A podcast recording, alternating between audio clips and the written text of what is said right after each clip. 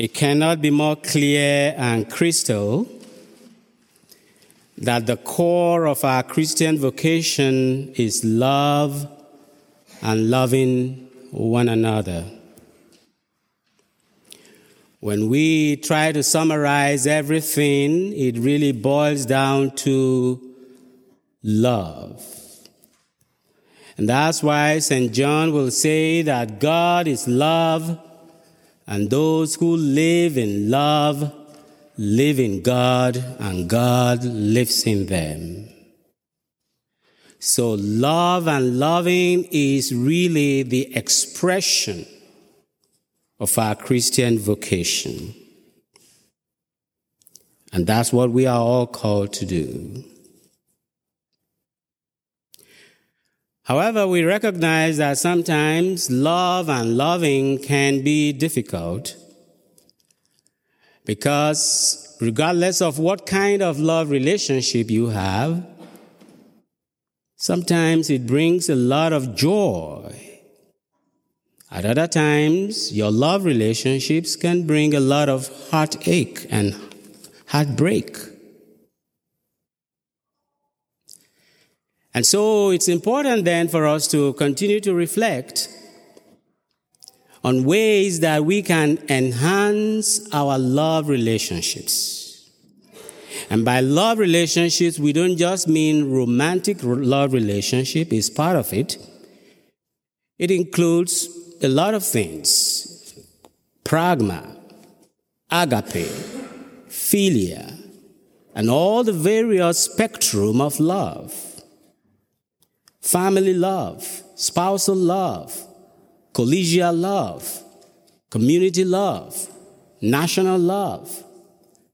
And so love is something that is really broad. And so when I keep using the word or the phrase love relationships, I don't just mean spousal. It's more than that. So, our vocation and the injunction and the command of Christ tonight is that he gives all of us a new commandment. And this command is to love one another. So, what ways can we keep enhancing these love relationships? I'd like to propose tonight three practical questions. Questions that I want you to keep thinking about as you, through the week, reflect on your love relationships.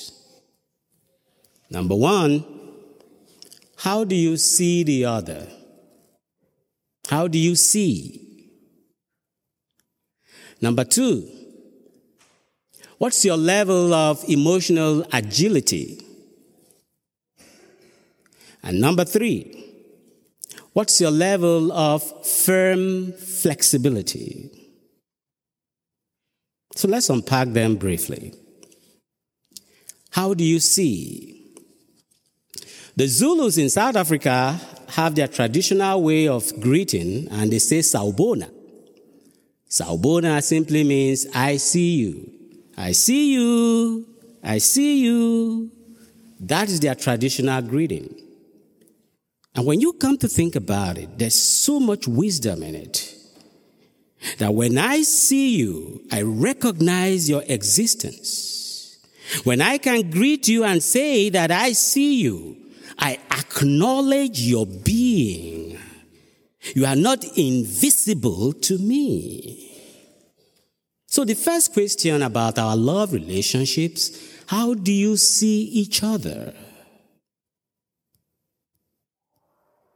Do you see the other's body as a canvas? Do we see each other's body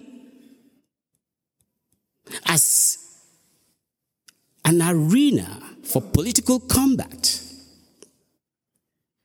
Do we see each other's gender as a canvas for patriarchal politics? How do you see each other? Do we see each other through the lenses of in group out group perspectives? How do I see you?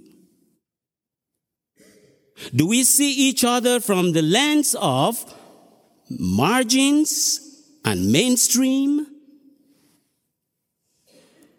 Because how you see the other shapes how you relate with the other.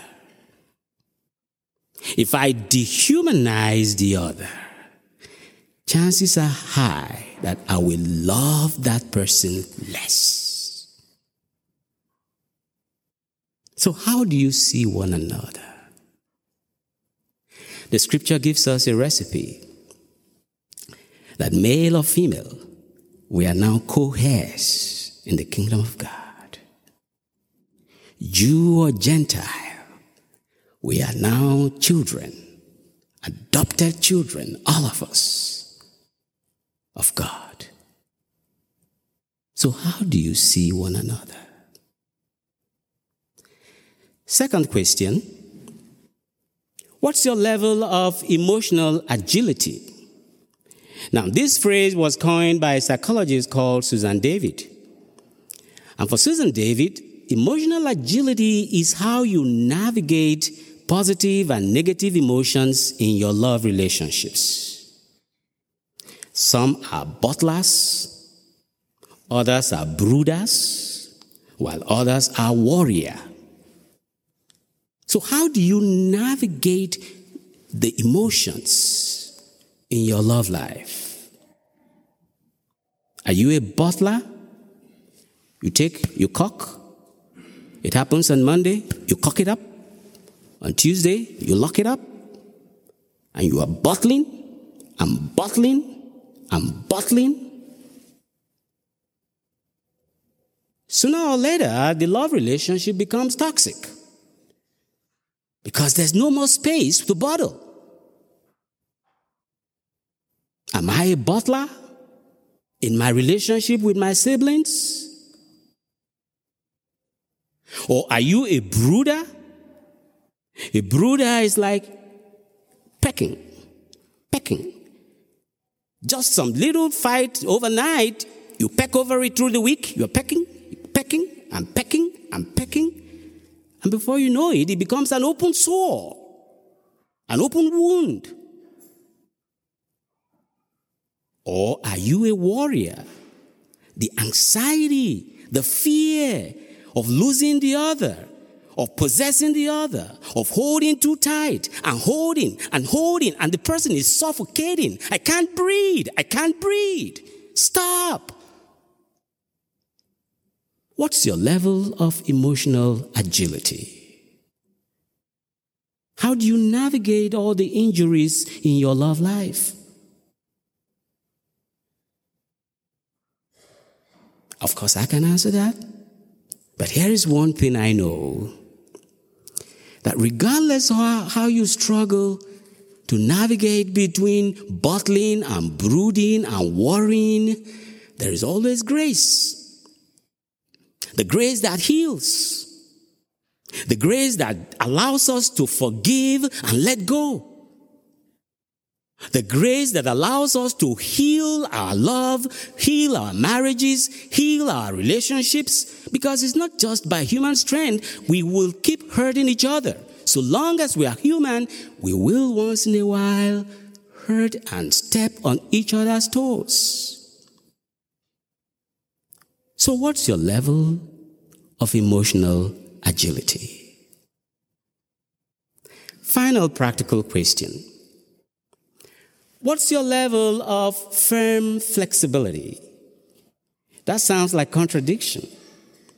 But firm flexibility is actually a term used by a lot of scholars where you hold rooted to your core values, but you can reach out.